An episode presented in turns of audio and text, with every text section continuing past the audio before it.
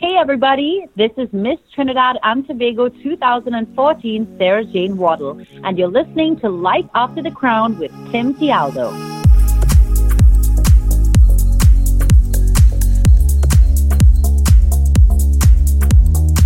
Hey, everybody, welcome to the Life After the Crown podcast, where each episode I bring you useful interviews with former pageant contestants, title holders, and women of influence who are now succeeding across many different industries in the real world.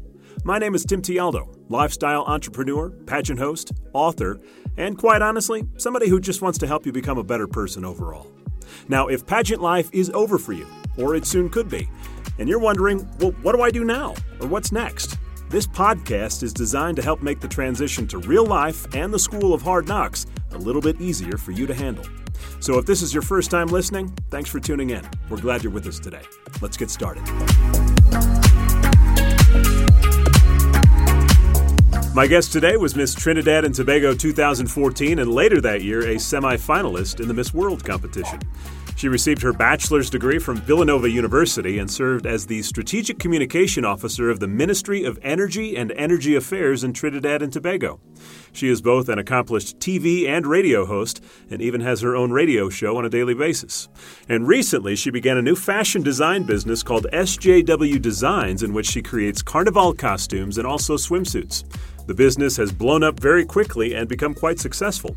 Matter of fact, she's accomplished so much that some people tell me she's earned the nickname the Queen of Trinidad because she seems to be the Oh jack of all trades in many respects.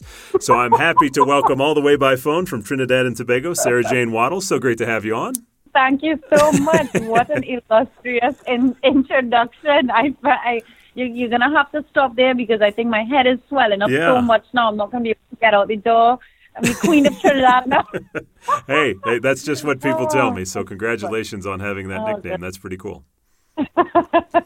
Thank you. Yeah, well, you. so for those of you listening, real quick, my connection to Sarah is actually through uh, Miss United States 2014 Elizabeth Safrit. So, uh, Sarah, if you want to tell everybody, I believe you two are so close now that you're going to be a bridesmaid in her wedding. So, talk about that relationship.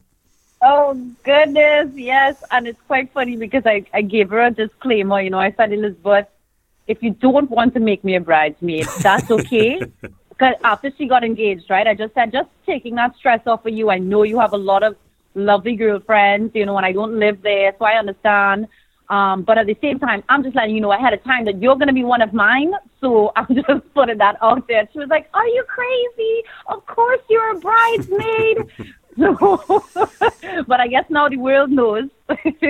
but um, yes, no, Elizabeth is. Uh, she really is one of the best things that came out of Miss World, in my opinion. She's um, she's just a fantastic human and a great friend, and it's it's very it's very easy to see somebody on the outside and think, you know what, they they have their lives and they're perfect or whatever, or or even to think that, you know what, secretly they're not a nice person or secretly they can't be that great. You know, Elizabeth is somebody who she's worked really, really hard, so I respect her for that.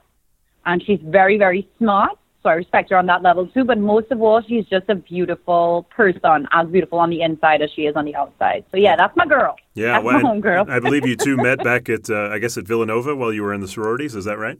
Oh no no no! We met on the first day of uh, of of Miss World. She came in and sat down, and of course, because she's Miss USA, I mean, already everybody's like whispering and looking, and oh my goodness, and da da da. And well, you know me, I just went and sat down right next to her and was like, "Hey, what's up? I'm Sarah Jane. I'm Miss Trinidad and Tobago." You you know, like, and then we just started talking, and that sorority connection obviously is like that's an experience that we both had in our lives. So that was just a very easy in, you know, and then it was so valuable having someone like her there, you know, like a real friend that, you know, even rehearsals, you're there for like hours and hours and we're just there playing games on our phone, laughing, like having a ball, you know, and you're just seeing other girls sitting down there stressed out, like maxed out, you know, and I'm just like, thank God for Elizabeth. I still thank God for her. She's a gem.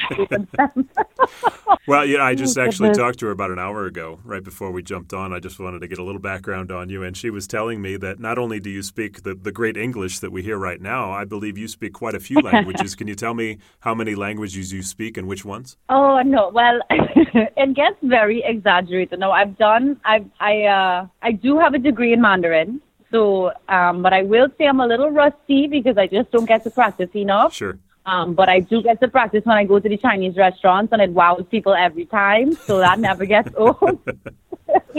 um, but I would say definitely my Spanish is more fluent. Um, I spent a few years in Costa Rica as a child growing up, so I always really wanted to maintain it because I understood how important it was, you know, and uh, and then you know I always kind of had it there, and then now my business is largely run in Spanish by people with people who don't really speak very good English. Thankfully, my employees have been my Spanish is back to 100 again.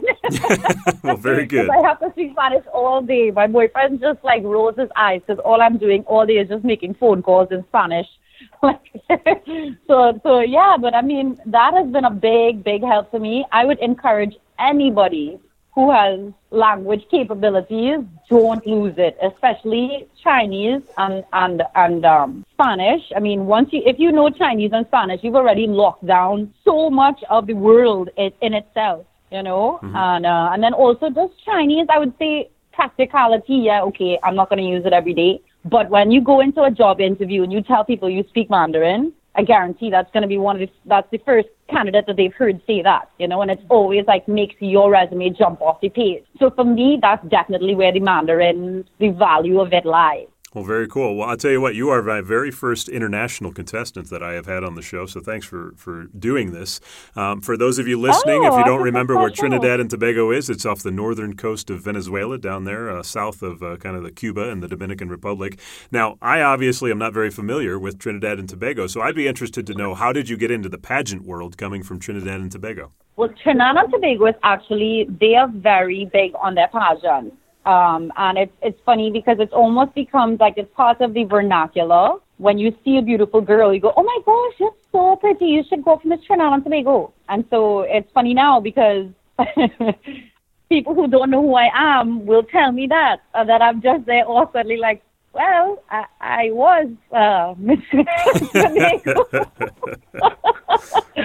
But um, no, basically, when I was a little girl, I was living in Costa Rica at the time, and I think you know when you're that age, when you're like nine, ten years old, you don't really want things to. You just want to fit in with your friends. You don't really want things that will make you stand out in a strange way. You just want to be, you know, blend in. And already, I didn't really speak the language so well.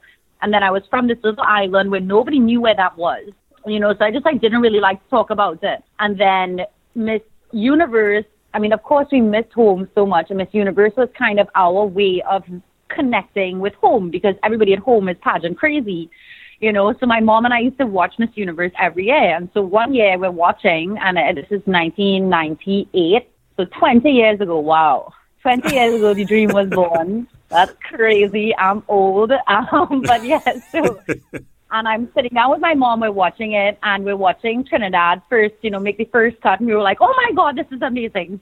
And then she made the next cut, and like you know, we're like having heart failure. And then by the time she won, well, it was just like apoplectic. Like I'm like jumping up and down on the bed. Like I can't. We, you know, it was like one of the best moments ever. And I just remembered the next morning, I am um, on the bus and it was in the papers. She was like front and center. Her picture, Wendy Fitzwilliam wins Miss Universe. And all these kids are coming up to me in the bus and they're like, Isn't this where you're from? Like this this is your girl that won and I felt like so proud to be from Trinidad and it was just like this very special moment for me. Mm-hmm. And I don't know what happened and that's when I just said, I wanna do this for little girls one day. Like I wanna make little girls feel proud to be Trinidadian and proud because as a small island, this probably you haven't heard before, or maybe in some some version of this from smaller states, but pageantry levels out the playing field. It allows smaller nations to compete with nations that they normally would never ever have a chance with. Like something like GDP, we can never compete with America on GDP, but sure. I can technically compete with America at a pageant, you know. So it's, it's so we could potentially beat these countries that we have just become so accustomed to saying, well, we're from a, mi- a country with 1.2 million people. What are we gonna do? Mm-hmm. You know, and so you're standing shoulder to shoulder with them, and you, there's just something very hopeful about that. And so that was when I just I called it my secret dream, and I said to myself, okay, I am gonna do this one day you know, and, and of course everybody just was like, okay, like, and I just said, you know what, let me not talk about it because how do you talk about that? When people go, oh, what is your dream? You say, yes, I want to be a Miss Trinidad and Tobago when I want to win a pageant. People will be like, okay, like you just sound very vain mm-hmm. and superficial almost, you know. So I just called it my secret dream, and those who knew me very well knew that that was something I wanted. So I had this thing, you know, and I just kind of nursed it quietly for years, didn't really talk about it. And then when I was 23, I got a phone call from my friend, and she was just like, oh my gosh they are doing auditions, um, castings this weekend for it, and you're at your peak now. So I think you should do it, right? And I had just, I was now getting over a little heartbreak. So I was like feeling sad. I was like, okay, this will be a good distraction. And, you know, I, would kind of forgotten about it, you know, mm-hmm. and then I went, they had about 250 girls showed up that day and they chose 10. And I could not believe that I made it into that 10. And so that was just a ride on its own, you know, and that was like my first experience at pageantry. And I didn't win, but it was also a good exercise in self awareness because I was able to very objectively look at these girls around me and say, and because you're training with them, you know who's the strongest, you know who is the most prepared, and you understand. And it was just my first time seeing behind the curtain.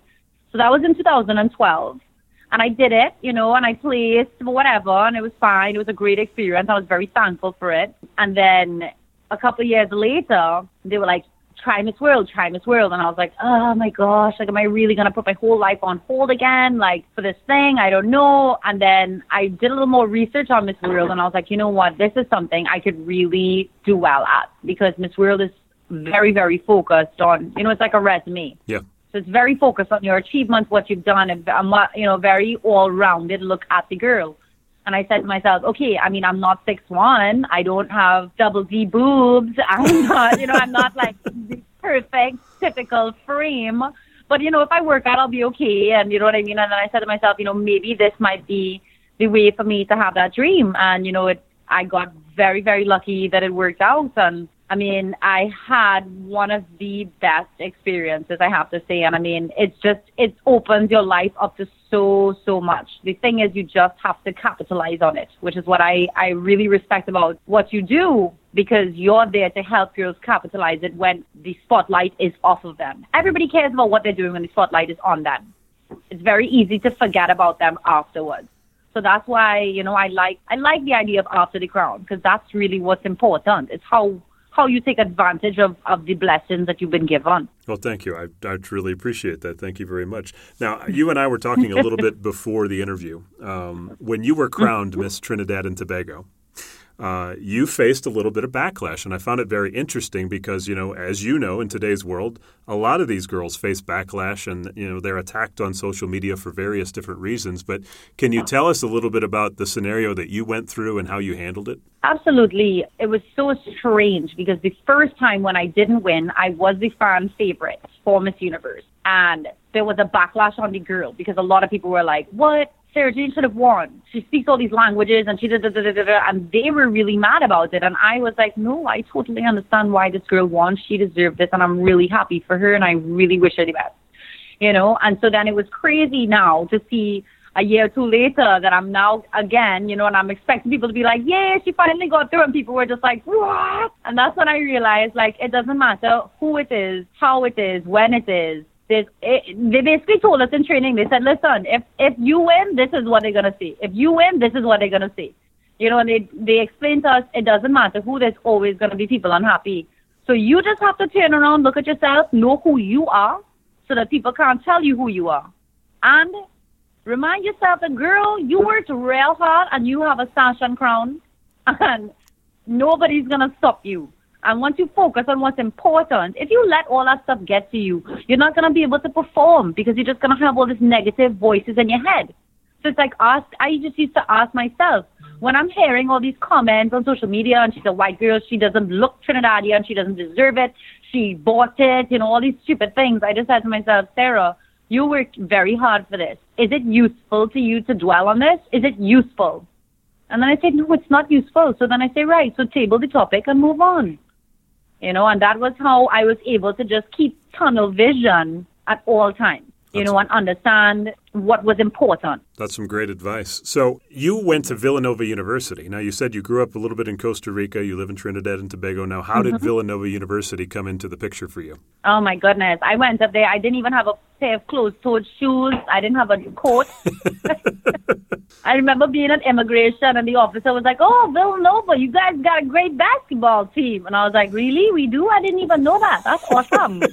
right? Like I did not know. Like people were like, "Where are you going to school?" And I literally like had it written on my hand. I'm like, Philadelphia, Pennsylvania, Villanova University. Like that was to tell you. So I was just plunked in the middle of like Pennsylvania, no Trinidadians around. But that's what I wanted. I wanted that experience of just being a fish out of water and having to become a chameleon and understand this new flu.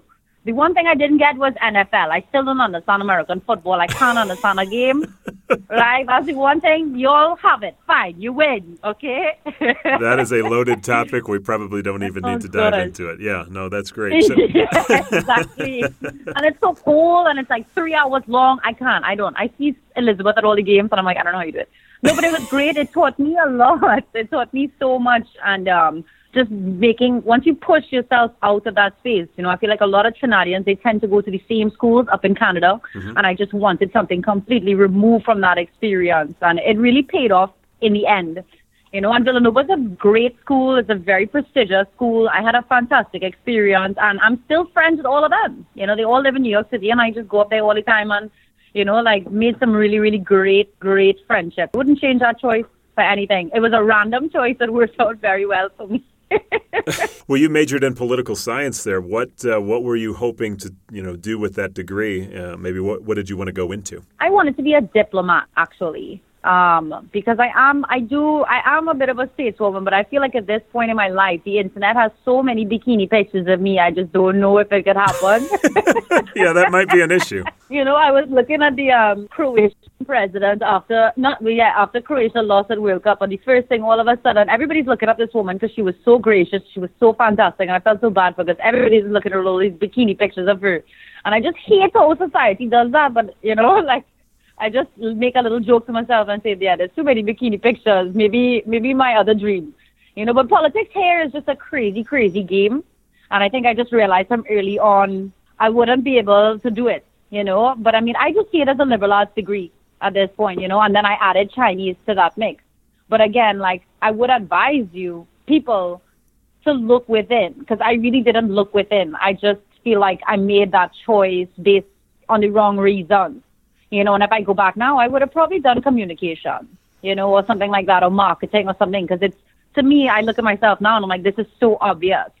But a lot of times we deny these things because of what we feel like we should be doing. Mm-hmm. And especially with girls, with, you know, there's a lot of education, uh, emphasis placed on education for girls they get pressured a lot to take these degrees that really, you know, at the end of the day, I have spent zero time really, you know, in going down that path since I graduated, mm-hmm. you know, and, and I just had to get my degree and, and uh, figure out, even years later, it took me to figure out I want to work for myself. I want to be in front of a camera because that's where I come alive and I'm, I can do it. It, it, it, that brings me alive. And then I'll also acknowledge this love for costume when I realized that I had an unhealthy obsession with costume. you know, it was like you need to stop just talking about it and do it. And the thing is, because I've modeled so many costumes over the years and designed so many of the costumes that I have worn, I actually had a wealth of experience. Whereas a lot of designers have not. I mean, I'm I'm coming into this business having worn maybe over a hundred carnival costumes in my life. So I've worn every color, every cut, every kind of stone. I've seen it all. So that gave me a huge help.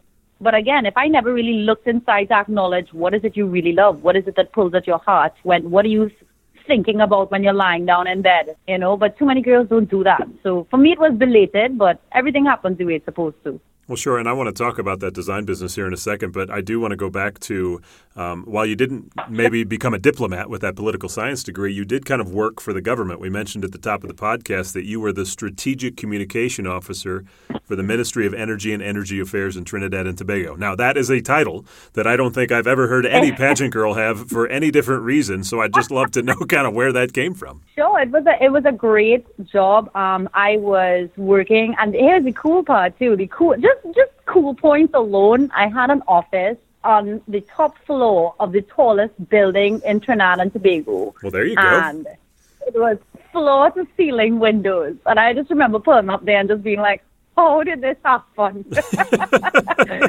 uh, what?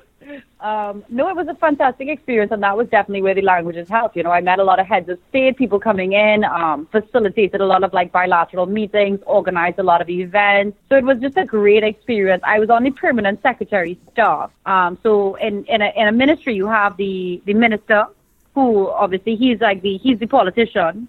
And then you have the permanent secretary, where no matter if there's a shift in power nothing, the permanent secretary stays in place. So I was on his staff, and he basically runs the ministry internally. So we did a lot of events, and, and it was great. It was great. I learned a lot about protocol. So yeah, like I said, that would probably be the extent of my political science degree. Again, with how crazy government is here, my boss literally got a letter saying, I'm moving you to this ministry next week and that was it. And everybody was just like, "What to do? What to do?" You know. And then um, that's when I started going into advertising and do, and writing copy and working at an advertising agency. And again, that was a great job for me because it was just different things falling on my desk every day. My thing is, I'm just an adrenaline junkie. Like I need all sorts of different kinds of stimulation every day. So because of what I get to do now, I get to wear so many different hats on a daily basis. This is where I feel like, wow, you have truly self actualized now. You know, maybe six, seven, eight years after graduation, I've finally been like, okay, this is your path, you know? Mm-hmm. And it's fun. It's a lot of fun. I just feel sorry for my boyfriend because he, he, just never gets to see me. He's like, hey, good night, good morning. He's complaining. Yeah, exactly. He's always complaining. He's always complaining. But he's a good, he's a good one. It's very, it feels strange for me now to talk to you from this level where I'm saying like, wow, like for the first time since I graduated, I really feel like I've fallen into a very fun and rewarding stride. Well, I think it's really cool that you've kind of taken the entrepreneurial journey, and as you mentioned, you you, you took the things that you were very passionate about, the carnival costumes, uh, TV hosting, radio, and you kind of decided I'm just going to mm-hmm. take that path and apply the things that I have learned over the time. Now, I know that your design company, SJW Designs, it's a big success for you right now as you're designing carnival costumes and swimsuits. So, talk about I guess, how you came up with the idea and really what your initial plan was with the business. Oh, my goodness. If I tell you that, you will laugh. no, I'm ready for it. Let's hear it. It was so, you just like lay it on me. It was so, um, it was so ad hoc. So basically, how Carnival works is you have two days, it's non-stop, non-stop and I mean it's year round. Everybody just looks for it's just like a cycle. So we have like right now we're in band launch season. So the costumes come out. They have a huge, um, what we call a fest. It's like thousands of people, and you have all these glittering models on stage. It looks like some, it looks like a Victoria's Secret fashion show, that kind of vibe, but it's with costume, and it's just fantastic. So that's what we're in the middle of right now in summer. And um, so basically, that's Tuesday wear. But Monday, it's kind of cool because Monday, the masqueraders get to kind of do their own outfit and design their own outfit. And um, it generally tends to look you know, before this, I felt like, you know, a lot of people, the Monday is kind of basic. And I used to always be very extra on Monday. I was known for that. Like, people just be like, oh my gosh, her Monday looks like a Tuesday. And so I started to say, you know what, there's no reason why I can't make money off of that. Like, there's no reason why I can't create a niche because I know there's going to be other girls that want to look just as done up. So why don't I create a scaled up costume? Now the thing is, Tuesday costumes are very they're very fussy. There's a lot going on. There's gems everywhere. There's drapes. It's, it's sticky. It's you know very fussy. And I just said, right, I want all the bling that you have on Tuesday, but I want to be comfortable. So I want it to be sporty. I want these girls to run around, do whatever they can, you know, jump up and down, go and get drinks, take a dance all they want, but I don't want them to be encumbered. But it needs to be just as ornate, you know? And so I basically kind of created this little sweet spot. And I said to myself, okay, if I sell 30 costumes, I wouldn't feel embarrassed. You know what I mean? Like I mm-hmm. said, okay, if I do 30, I'll be like, okay, that was a good job. Yeah, you know? and we ended up doing over a 100 costumes, which I know that sounds small, but for a small island like this, to do over 100 costumes on your first year is very notable, you know? Mm-hmm. And the other thing that I was very proud of as well is that a lot of people saw them and just thought they, they the costumes are so outstanding because they're completely covered in mirrors and they're done very intricately. Each costume is done by hand and takes several hours to complete. And so people came up to me after carnival and they were like, "Oh my God, you must have had at least 300 people on the road because I saw your girls everywhere." And the thing is, once they put them on and the sunlight hit those mirrors, they just started to go crazy. You know, like they were just having the time. They felt like celebrities, you know. So for me now, Carnival is finally here. I had anticipated doing 30 costumes. Okay? Mm-hmm. So you could imagine in just a few months, we had to scale up and scale up and scale up. I had to find new people to come work for me. I had to find new seamstresses to beg them to make more costumes. You know, so it was just like this crazy ride. So that by the time Carnival actually arrived, on top of me having to do my costume and the diet and the fitness and all the other things, by the time Carnival got here, I was like crawling onto the road like like a zombie. you know? like I was like barely alive, you know, like and I got there and these girls are just there looking like glamazons and they are like running up to me like this is the best Monday I've ever had on Carnival and I love your costume. I cannot wait to wear something for you next year. And that was when I was like, Whoa, okay, this is what it's like to be a designer. You know, like up until that point, I still, I think, was suffering from imposter syndrome. Sure. You know, I just felt like, oh, I'm doing something, and it just kept growing and growing. And it was only after I was like, wow, this is so rewarding. Here's what I find really interesting, really quick. In the pageant world, mm-hmm. tons of girls model. Now, I know you do a lot of modeling. As you mentioned earlier, there's pictures of you in a bikini all over the internet. But what was great is that you, you took that experience of modeling and, and modeling these types of costumes and you didn't just say, I've got great pictures and look at me. You said, I actually think I can do these better or maybe in a better way.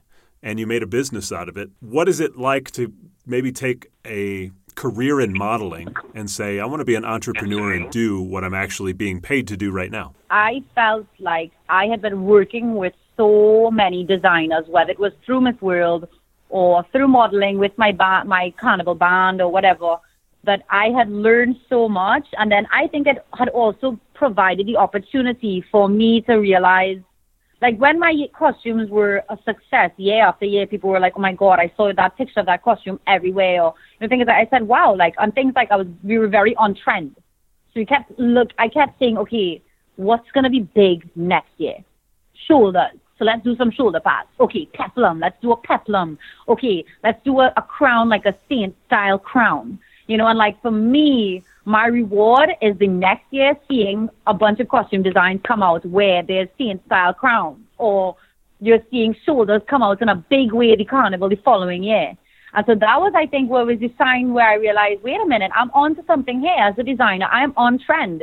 And also, like, on a practical sense, I've worn these costumes and I've played carnival for many years. So I actually know I have worn the good, the bad, and the ugly. So I'm able to apply that wisdom to my designs, which there are a lot of designers who really are not where they're not models. They're mm-hmm. just designers who don't have that advantage as well. Not that I'm saying that it makes them any less good. I'm just saying for me, being a model was a huge part of why, because I understood this works or this is very flattering to my shape, you know. And then I also felt like with Carnival, there is a big push towards women that look like me.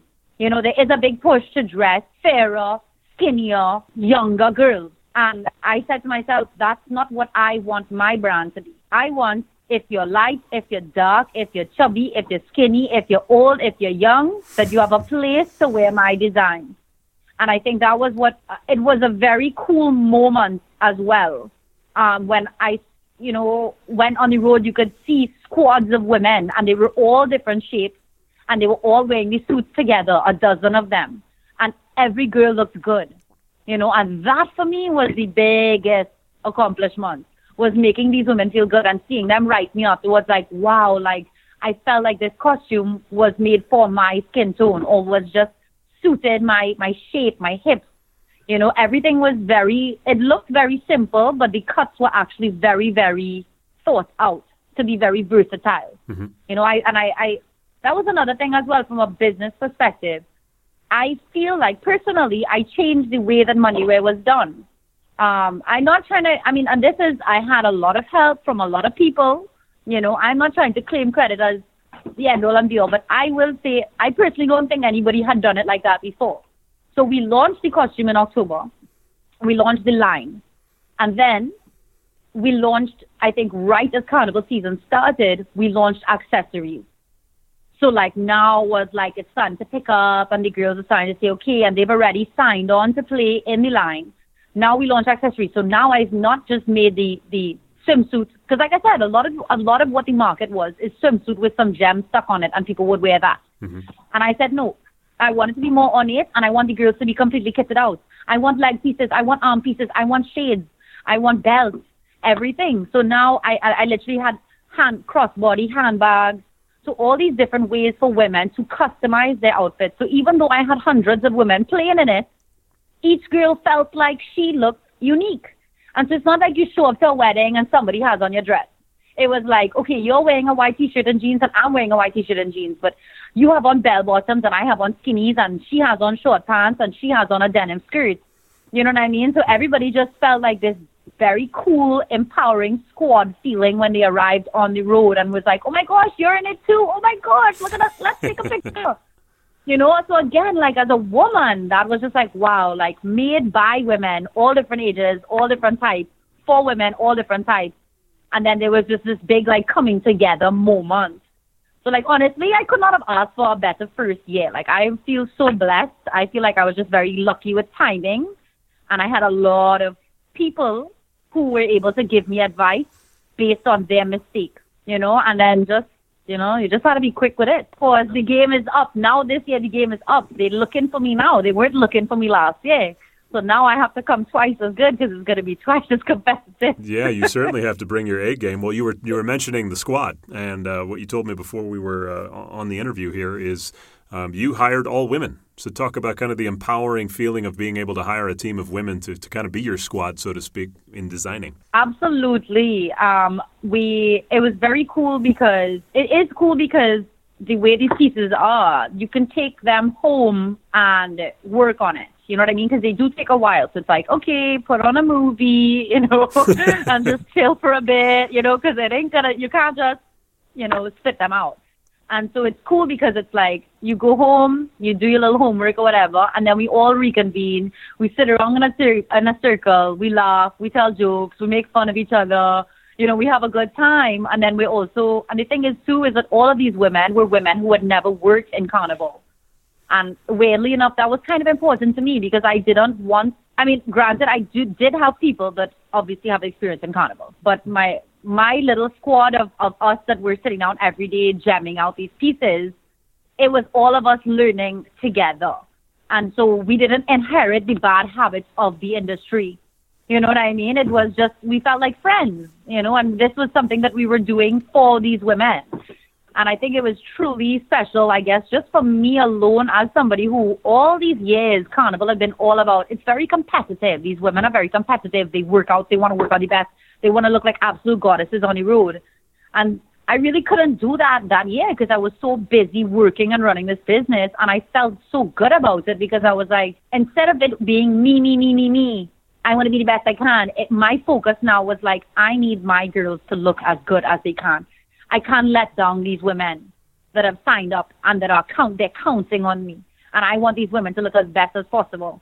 So like that kind of transfer of my priorities, I think almost was like a coming of age moment for me too, that this is what I wanted. And that's when I realized like, okay, this is the business for me. This is something I enjoy. It's fun, it's fast paced, it's competitive.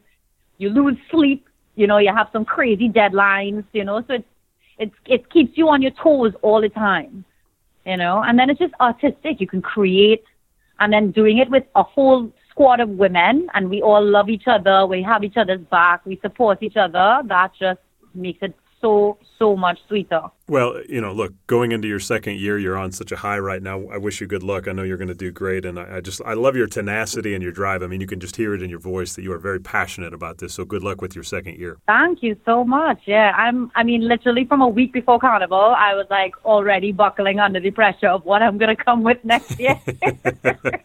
yeah. Well, for those of you listening, you'll notice that Sarah can very easily carry on a great uh, conversation, whether it's in Mandarin or Spanish or English, right, Sarah?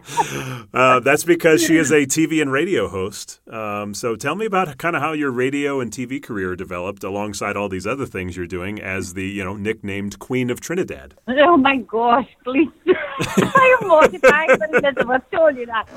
Because you know what it is? Elizabeth came and stayed with us in Trinidad right? And I just had it like on lock. The whole trip was planned. It was like boom, bang, boom, bang, all these you know. And she's like doing photo shoots every day, and we go and stay in this amazing house, all these things. And by the end of it, of course, she was just like, nah, you you're just the queen of Trinidad, you know. And of course, all my friends around are like, yeah, she does kind of run things a little bit, you know. so they're like, no, no, no. But I guess she had to tell you. Gosh, I'm dying. But um, no, radio and TV is a lot of fun. Radio is I saw radio as because like when everybody when I told people I want to do radio, people were like, "What? Are you crazy? Um, why? Like you have a face for TV, you're a person to do TV. Why would you do radio?" And I said, "Yo, I this is what I need. Again, it's that self awareness that will always come into clutch, you know." And I said, "This is this is like host boot camp every single day for three hours. I'm gonna be in a studio interviewing people." talking to people, you know, just and that's the thing with radio too. You're in a room by yourself sometimes. Like I have a co-host sometimes, but sometimes it's just me. And you're literally you people think you're crazy because you're just there playing music with your headphones on. You're there telling jokes, laughing at yourself, mm-hmm. you know, entertaining people.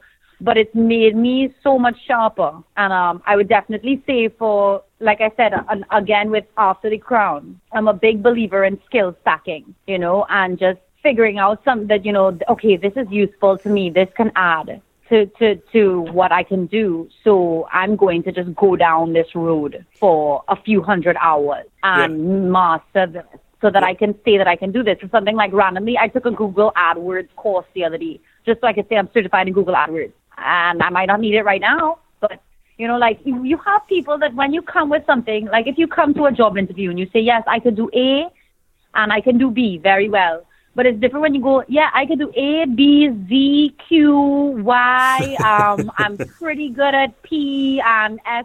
You know what I mean? And yeah. so that makes you that much more useful. So for me now, being like, yes, I do radio. I can host radio. Yes, I am involved in social media and marketing. I have my bearings with that for sure. You know, and, and just different things. It makes you so much more versatile um, and much more hireable you know? So it's just like even if it seems useless at the time you have no idea what you're going to learn from an endeavor. So once that door is open to you just take it. Just grab it. Because it doesn't have to come back to you right now but the way the universe works down the line you will see it. You know you will definitely see it. So for radio i said to myself let's do this. This is going to be like host boot camp. I'm there and now it's crazy because now that I'm hosting, I, I have I host a show called Bling My Wedding where we go in and we bling out people's weddings. It's actually the awesomest job anybody could ever have. you know, to just like make his bride so happy. And now I feel like I'm gonna be a wedding wizard by the time I'm finally ready. So, but um, yeah, and it's made me such a much better TV host because I have had now put in endless hours and, and focusing on my elocution because all I have is my voice. Radio was important to me because I'm so tired of people telling me that I got somewhere because I'm pretty. And I said, yo, listen to my show because you like listening to me. Listen to my show because you think I'm funny. Listen to my show because you think you can learn something. But you can't see you listening to my show because I'm pretty because you can't even see me. I hope that makes some sense. no, that makes total sense. Let's talk a little bit about that because you and I both come from the TV hosting background. Um, I actually wrote a book on it. You've experienced it uh, from the TV side and the radio side. So let me ask you this because this was my experience, and it's probably the reason that we're, you and I are doing this right now, is that when you're a TV mm-hmm. host, a lot of it is it is, let's just be honest, it's about you, you know, and it's about how you appear and what you're doing and who you're around and who you're interviewing and all that stuff. But when you go to radio, number one, you have to learn how to ad lib a lot. You know, you and I have been talking for what, A 40, 45, 50 minutes now. You know, you could talk for three hours. Number two Exactly. is you have to learn how to listen because you don't have anybody to look at. You don't have anything to, to stare at. So it's like if you're not listening, you're totally screwed. Yes, and that's the thing I notice a lot of people do, right? So, like, I'll see it on TV even. They'll be doing an interview, and somebody will mention something earlier on in their response, right? Like, this is like, I'm talking like politics, talking heads if I'm looking at the news even. Mm-hmm. And they will just hear that little tidbit, and they will just hold on to that tidbit until the end of the question and ask something about that. You know, because they'll just be like, right, I've lined up the next question. And they line up the next question and they just don't really take in what the person is saying. You know, and that's something that, you know, you have to take in this person and, and just listen to them and listen to threads. Like, I call them threads. Mm-hmm. You know, like even when we did the casting for Bling My Wedding to figure out which, which couples we wanted, they, they basically were like, Sarah, you need to basically, we want you to, to take a strong stance on, on interviewing the couples because you, you know, I would see things I'd say, okay, and, and tell me, have you been having issues with your in-laws? You know, and you'd see them roll their eyes and be like, well, da, da, da, da, da. You know, or like, has religion come into play? And it's because they will, if you really study people, like, you know, and that's when you see people, that's why people like Oprah and Tony Robbins, when they're so gifted, because they're looking at, they're actually taking in the person and looking at them. You know, and so radio is the same thing. Like, you have to be on your P's and Q's. You have people coming into your show every single day, and you have to be a chameleon and know how to work with them and meet them halfway. And not everybody's the same. You know, some people you have to warm them up. You know, and these are all skills where TV, you just go on, you read your, you you you read your um, what is it, your Teleprompter? teleprompter. You read the teleprompter, you nail it, and you're like, all right, sweet, same time tomorrow, guys. Yeah. You know, radio, it's like you're live. You are live. And if you make a mistake, the nation is hearing it on the radio. And you have to be funny and quick, and you can't be inappropriate. There's certain lines you cannot cross. You know, but all the while, you still have to keep it quick pace. So that is a art that not everybody can do. You know, so radio is underrated, you know, and radio has taught me so much so belatedly in the game. That's why I'm so grateful for it. Well, look, you are a incredible example to a lot of women out there of tenacity, of passion, of experience, of drive. And it's so cool to see you do all these different things and being so successful at what you do. And I know you have a big social media following. So for those around the world who are listening to this, um, who either adore you or look up to you, or hey, I just want to be kind of like Sarah Jane, what advice would you have for them in general? Who you know who, those who are coming from the pageant world on you know how to succeed after it's all over. Um, okay.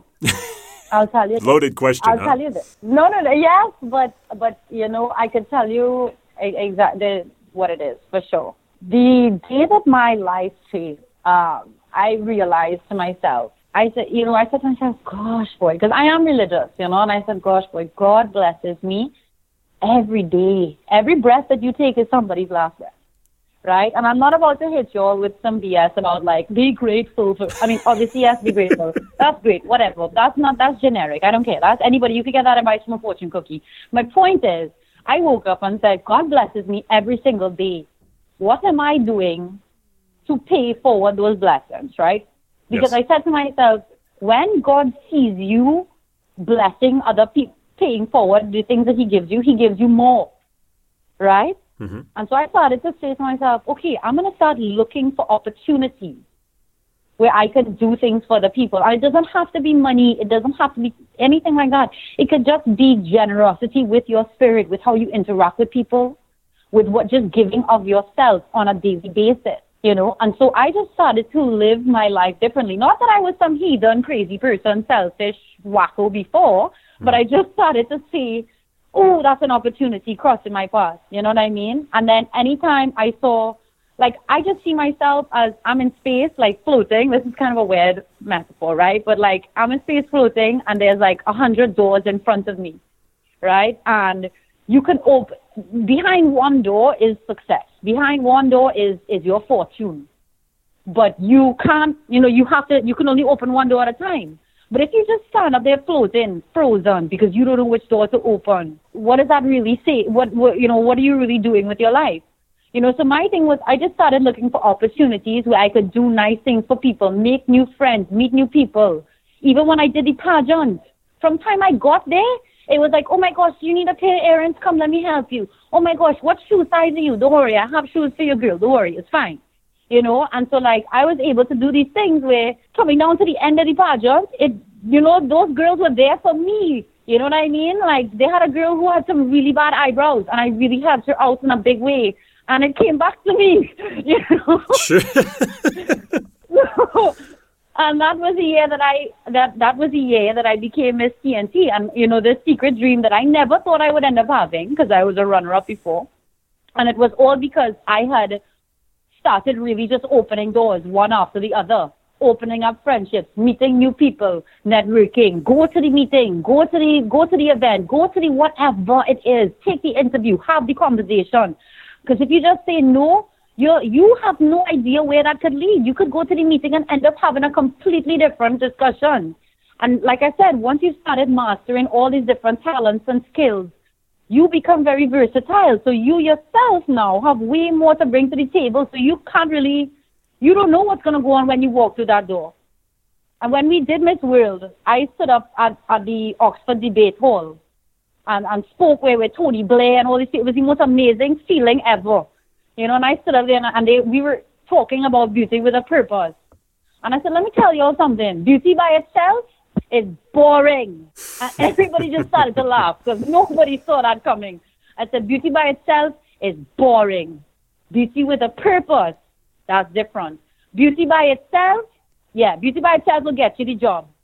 Beauty with a purpose will get you a promotion. You know what I mean? Like beauty by itself, you'll you'll meet the people, you know, whatever. But you have to be able to walk through that door, you know. And that is why I think too many people just give into self doubt, resistance, this, that, and and especially in the pageant world. When you do a pageant, you open up so much into your life. So much good comes into your life. But you know what? When you open those doors, a lot of bad comes into your life too. Mm-hmm. And you are basically, when you put yourself in a pageant, you're basically telling people, yo, criticize me, judge me. You're offering up yourself for public speculation and judgment. And a lot of girls who are not as strong in who they are, that's very hard on them.